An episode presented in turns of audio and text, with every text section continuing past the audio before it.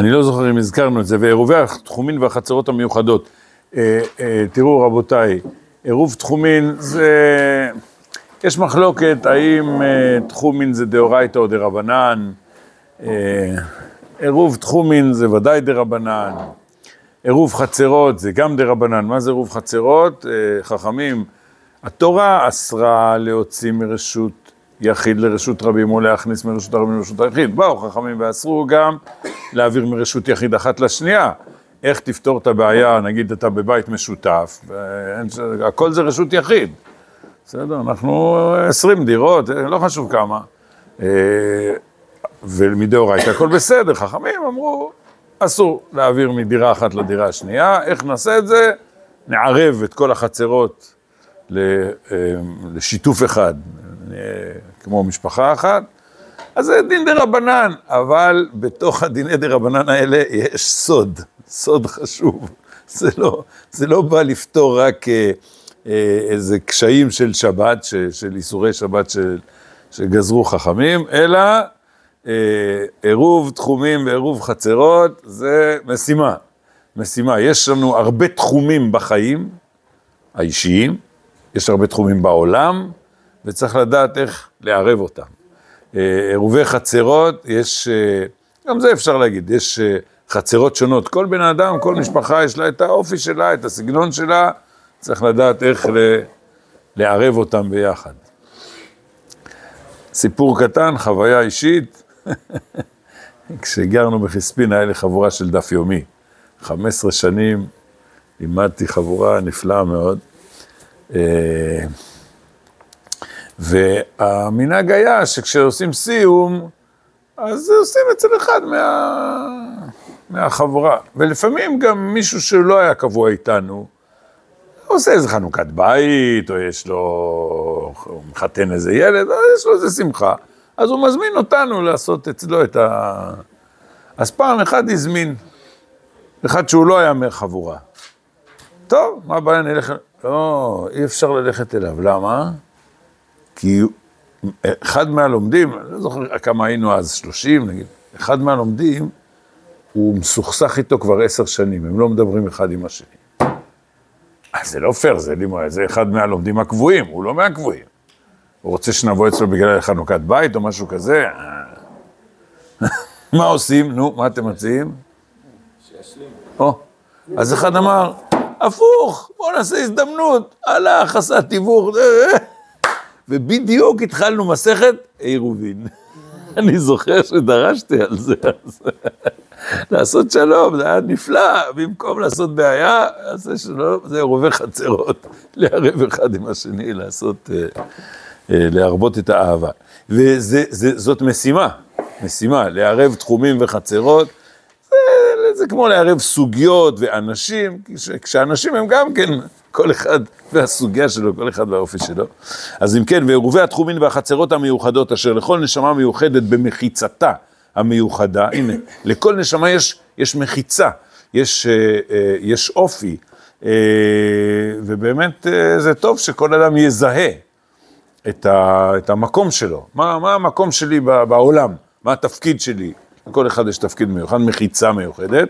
אז העירוב הזה יבשמו את כל הנשמות. בסוף זה מועיל כשמצטרפים זה לזה, כל אחד תורם את הצד החיובי שלו. הפגמים של כל חטאות האדם ימחקו. כן? זה יכול לקרות רבותיי? שהעולם יהיה כולו טוב וצדק ומוסר. אומרים, כן, ככה יהיה. נזכור את זה. זה הנביאים שלנו, מנביאים. הפגמים של כל חטאות האדם ימחקו, ואורה עליונה של נהירה אל השם ואל טובו. הנה, יש פה ציון בירמיה, זה ההפטרה של יום כיפור. כן. נו, על דגן ועל תירוש ועל יצהר, והייתה נפשם כגן רבה ולא יוסיפו לדאבה עוד.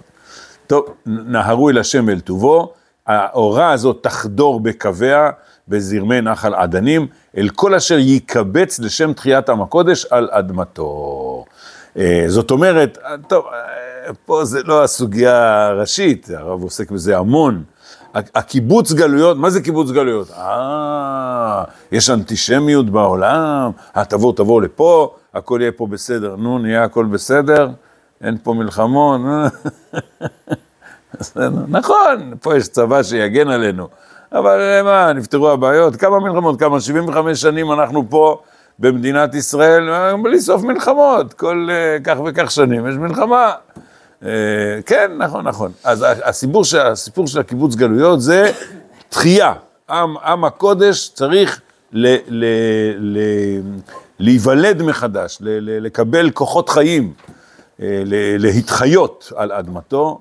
היצירה הספרותית כשתתלבש ברוח האומה שבה לתחייה, תראו רבותיי, הרי זה כל המאמר שלנו, החיים. בסדר? החיים והלימודיות, הנביא והחכם, הצד המחיה של החכם והצד הלימודי של החכם. אז אם כן, בסוף כל זה מתנקז להחיות את עם ישראל. היצירה הספרותית כשתתלבש ברוח האומה שבה לתחייה, תמצא לה אוצרות חדשים אשר לא פיללה לראות. כן, הוא אומר, טוב, הרב עוסק הרבה בענייני הסופרים, וגם מבקר את הצדדים השליליים של הספרות. מצד שני, אתם יודעים, פעם אחת בכנסת, הרב דרוקמן, אני חושב כשהוא היה חבר כנסת, אז הוא הקריא מדברים של הרב. בעולת ראייה, על שיר השירים, שהספרות צריכה לבשם את העולם. היה חבר כנסת, אתם לא זוכרים אותו, היה מפורסם מאוד, יוסי שריד, שמעתם את השם הזה פעם? כן. והוא היה יהודי רציני, גם אידיאליסט. אפשר להתווכח איתו הרבה מאוד, אבל אני זוכר את זה. הוא אמר, מה, ספרות זה דאודורנט? ככה הוא הגיב לדברים, נו מה נעשה? כן, לא, זה הרבה יותר מדאודורנט. זה צריך, כשהסופרים יהיו מלאים ברוח חיובית, הם יכולים לרומם, תדעו לכם. היום, זה החבר'ה של הקולנוע, יוצרי הסרטים, אבל גם הסופרים, צריך, עדיין לא, התפקיד שלהם לא הלך לאיבוד, מאוד חשוב, וגם החבר'ה של הקולנוע צריכים, אם הם יהיו מלאים בחיים, הם יכולים להחיות. את המשרד, מה? בסדר, כן, כל אנשי הכתיבה וגם התמונות, כן, הם יכולים בהחלט, כשיהיה להם רוח חיובית, רוח טובה, הם יכולים ממש לרומם. אז הרב אומר, היצירה הספרותית כשתתלבש ברוח האומה שבה לתחייה, גם היא תקבל חיים. תמצא לה אוצרות חדשים אשר לא פיללה לראות. להסיק את טובי הנפש שבכל העולם כולו, בחיזיון חדש של פסיכולוגיה אלוהית. אולי זה פעם ראשונה במאמר שהצירוף הזה מופיע, אבל זה ברור, כן? אנחנו רוצים כוח אלוקי שיחיה את כל הנפשות. זה הפסיכולוגיה האלוקית. הזורמת בעצם תמותה באומה זו אשר החלה מחדש להתערות על אדמת מטעה, העתידה להחיות ברוח אלוהים אשר בקרבה את רוח העמים כולם. יש לנו אחריות על כל האנושות. אנחנו דיברנו על זה בטח כמה פעמים, אירופה היא מתה, הולכת למות. בסדר? ועוד מקומות בעולם שצריך להחיות אותם. ואנחנו נחיה את כולם, אשר נילאו כבר מעמל החיים הגסים, הרודים בלי חמלה. אתה אומר שזה רחוק, אומר הרב, נכון, אז מה? כי עוד חזון למועד, ויפח לקץ ולא יחזב, אם יתמהמה, חכה לו, כי בו יבוא לא יאחר, הנה עופלה לא ישרה נפשו בו, וצדיק באמונתו יחיה. טוב, אז אם כן, אז זה הסיום, כלומר, כמו שהאדם הבודד צריך להחיות את עצמו, וכל האומה צריכה להחליט את עצמה, אז עכשיו הרב, כמו שהוא סיכם בעמוד האחרון, הוא חוזר למהלך הזה של תחיית האומה בארצה. איך כתוב אצלכם בחותמת? מה התאריך? כן, זה טעות. זה תרס"ט, אני כזה חויקר, אז בדקתי את זה. אבל זה לא משנה, זה לפני יותר מ-100 שנה, הרב כתב את זה, בזמן, אתם יודעים איך קוראים לתקופה הזאת אצל ההיסטוריונים? נו, איך קוראים לתקופה הזאת? לתרגם לכם למספרים של הגויים? 1904 עד 1914, תרס"ד עד ע"ד. עלייה שנייה, כן. זה תקופה שיש בה ניצנים של חלוציות משמעותית, אנשים עם כוחות חיים, אמנם ממש מעטים, בארצנו. כן, זה התאריך הנכון. אצלי גם כתוב תרס"ט. יפה. למה רב התכוון שאומר מותה של אירופה? כאילו, אין שם ילדים. כן. אחרי אתה מהגרים.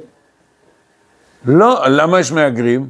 כי לא היה כוח. נכון, ולמה? לא נולדים ילדים. בסדר? כאילו, הם התייאשו לפרוט ולרבות, איך זה, לא תוהו ברעה ליישב את יצר, ליישב את העולם.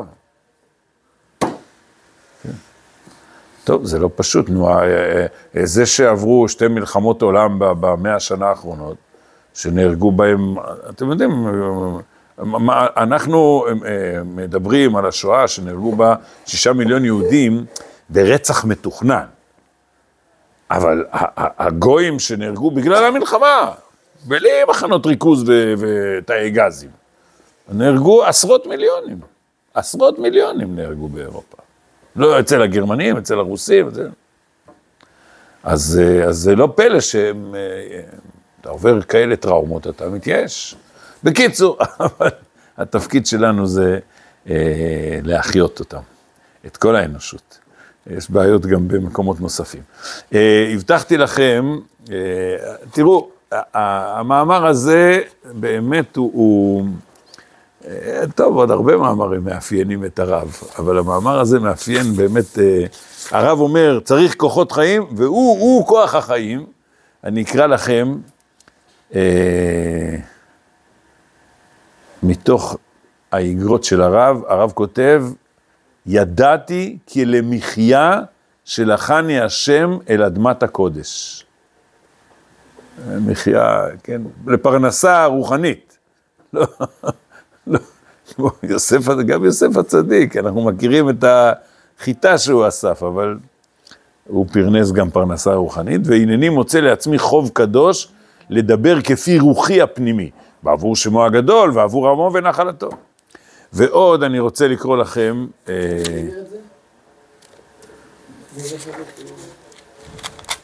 איגרת קמ"ו,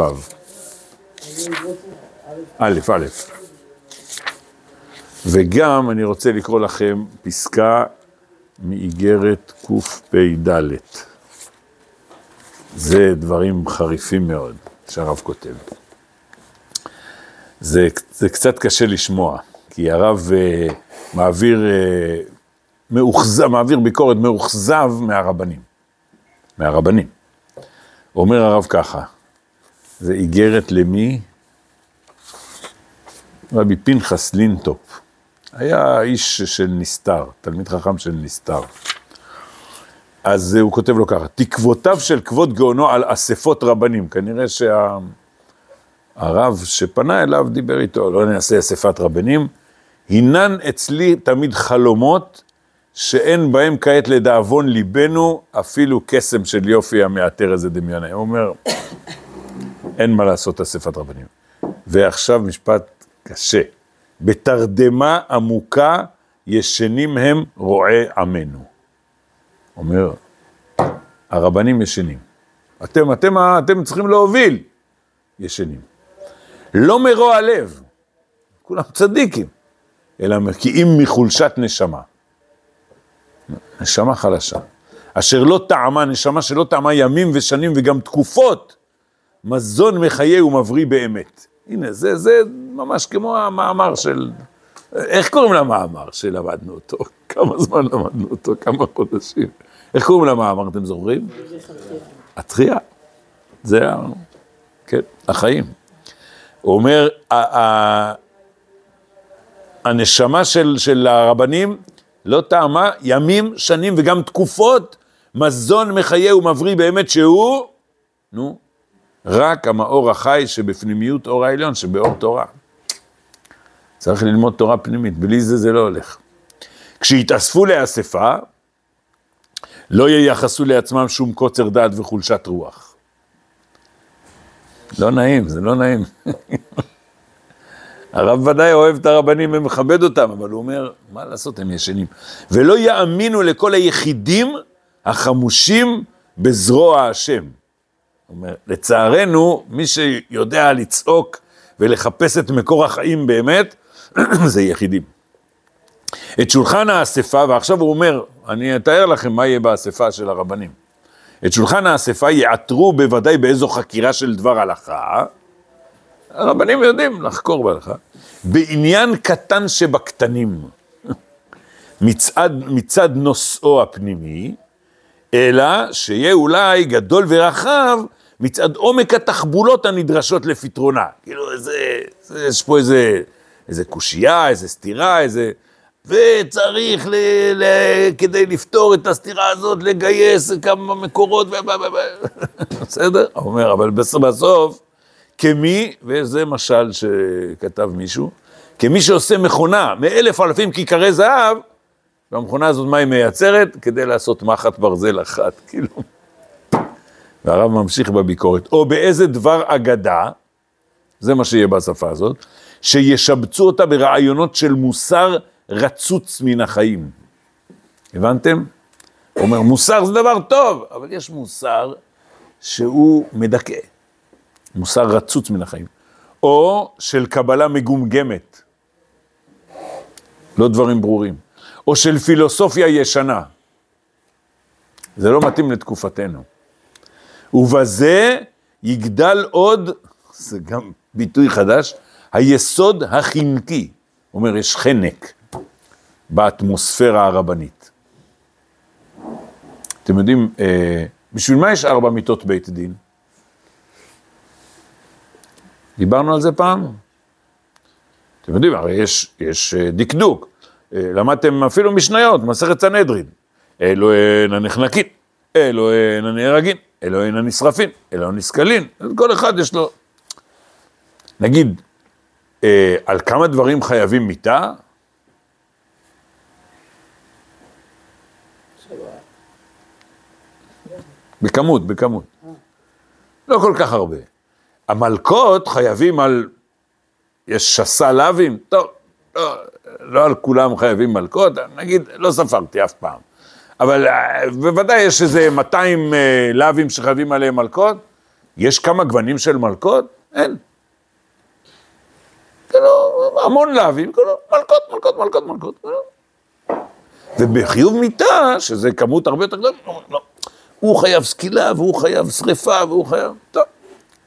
האם ביצעו את זה פעם? קשה לדעת, איך המשנה אומרת בסוף פרק ראשון במכות, סנהדרין שהורגת פעם ב7 שנים, פעם ב70 שנה, נקראת חובלנית. אבל, בכל אופן, אבל זה יסודות בתורה. אומר הרב, עכשיו אין לי תשובה לשאלה הזאת. אבל הרב אומר, תדע לך, 4 מיטות בית דין, זה לא רק עונש לעבריין הפלילי שעבד עבודה זרה, או חילל שבת, או רצח וכדומה. זה 4 תקופות של עם ישראל. עם ישראל עובר גלות, כן? עם ישראל עובר ייסורי סקילה, שריפה, הרג, חנק. מבט חדש. אתה מסתכל על... זה מבט פנימי. אתה אומר, מה זה 4 מיטות? זה שיטת ענישה. צריך להעניש את האנשים העבריינים האלה שעברו על משהו חמור. אומר לך, רב, בסדר, אבל יש פה צד פנימי, מהלך. וזה נו, ישראל ותחייתו י"ד. ואז הרב אומר, והתקופה שלנו זה תקופת החנק. הנה, כמו שאומר פה. עכשיו אנחנו בחנק. לכן כתוב, בעקבתא דמשיחא, חוצפה יסגא. מה זה החוצפה? זה מה שרוצה לפרוץ את הגבולות. חנקתם אותנו. אז אנחנו נפרוץ את הגבולות בחוצפה. אז אומר הרב, ובזה, אתם מבינים, יש פה איזה, זה רבנים שעוסקים בתורה, אבל הם עוסקים בה בצורה מקטינה, בצורה חונקת, ובזה יגדל עוד היסוד החינקי באטמוספירה הרבנית, ומכאוב חדש ייוולד לציריה הגדולים של כנסת ישראל. מה זה צירי? כנסת ישראל צריכה להיוולד עכשיו. היא קדמה לעולם, אבל היא צריכה להיוולד עכשיו מחדש. המתהפכת בחבליה, חבלי לילה. לא כן אחי, לא זו הדרך. לא נבקש כעת עדיין אספות, כי אם, אז מה אתה מציע? ספרות נייסד. טוב, ועכשיו הרב יש לו פה משל, אומר, באזמל חד, חרב פיפיות, באיזה חנות אתה קונה את האזמל הזה? שגופו וראשו ושני חודיו, הינם אותיות של שם מלא. באיזה חנות זה? שם השם. נחתוך את הבשר החי. כן, משל רוחני. אשר לא איבד את סגולתו הליבית. בתחבושת, חתכת את הבשר, יוצא דם. נכון. איזה תחבושת? תחבושת של שפע רוח קודש עליון. ונחל עדנים ממקור חוכמת אלוהים, נרפא את פצעיו. בצמחי דשא, נעצור את זוב דמו. איזה צמחי דשא? דשא סבת עלילי אורות עליונים. בקיצור. וזרם חיים חדשים, וזרם חיים חדשים ממקור חיי העולמים, יחל לזרום בקרב אדם החי, אשר ייוולד מהמזון החי והמבריא, אשר נושית לו משדמות חוכמת האמת. בקיצור, אתם רואים, זה חלק מהתיאור הזה נמצא בתוך המאמר שלנו, דרך התחייה, שמתאר שבכל מיני תקופות, עם ישראל מגיע, תן לנו משהו שמחיה אותנו. אל תחנוק אותנו. אנחנו רוצים תורה שמחיה. אז הנה, זה מה שהרב מתאר פה. מי יושיט לו את זה? מחץ דחק לה הנאמנים. מי זה מחץ דחק לה? מה זה? חק לה? כן, כן, חק לה זה שדה. חצד, זה ארמית של ארץ ישראל, אונקלוס. כן, קציר חיטים, חצד חיטין. קוצרי השדה.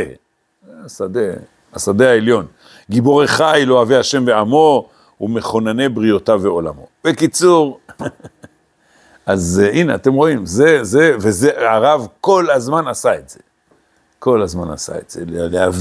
להביא כוחות חיים, זרם חיים חדשים, במיוחד בתקופה שלנו, ואנחנו מכוח זה חיים עד היום. עוד דבר אני רוצה להגיד לכם,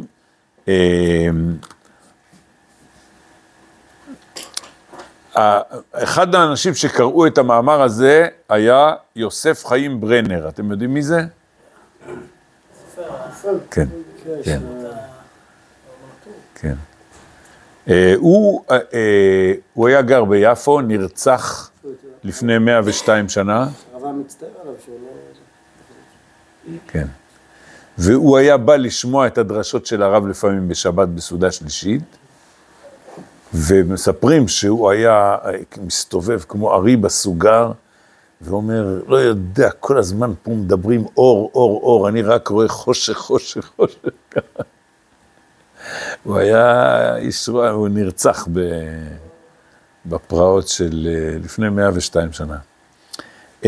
אז בכתבי ברנר, הוא הגיב על המאמר הזה, כתוב שמה, חזיונותיו של הרב קוק, הם תולדת נפש קרועה לשניים.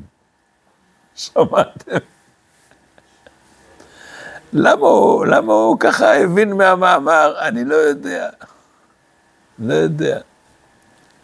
אולי הוא התכוון שהרב מצד אחד, יש איגרות של רבנו הרב צבי יהודה, צמח צבי. באיגרת, אני חושב שזאת הראשונה.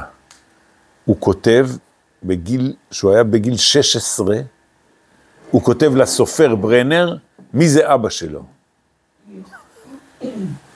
תקראו את זה, זה עמוד אחד, שניים. אז הוא כותב, אבי הוא מן הרבנים החרדים, משהו כזה, כאילו, אבל הוא, יש לו אופקים רחבים, והוא מבין בפילוסופיה, יש לו עולמות רחבים, והוא בא פה לארץ ישראל, והחליט לעשות את עבודת הקודש, הוא מספר לברנר על החיבור שהרב פרסם עקבי הצון, ששם נמצא מאמר הדור, אם אתם מכירים, זה מודפס בספר עדר היקר. אז הוא מסביר לברנר מי זה אבא שלי. טוב, אז ברנר כותב, נפש קרועה לשניים, והרב הגיב, הרב ראה את זה, והגיב על הערכה הזאת. ומה הרב כותב? אני כתבתי לי את זה פה בסוף המאמר, העתקתי לי. הרב אומר, בוודאי, נשמתי קרועה. הוא צודק. כל עבודת האדם הוא לאחד את הניגודים שבנפשו. נכון? אנחנו משתדלים.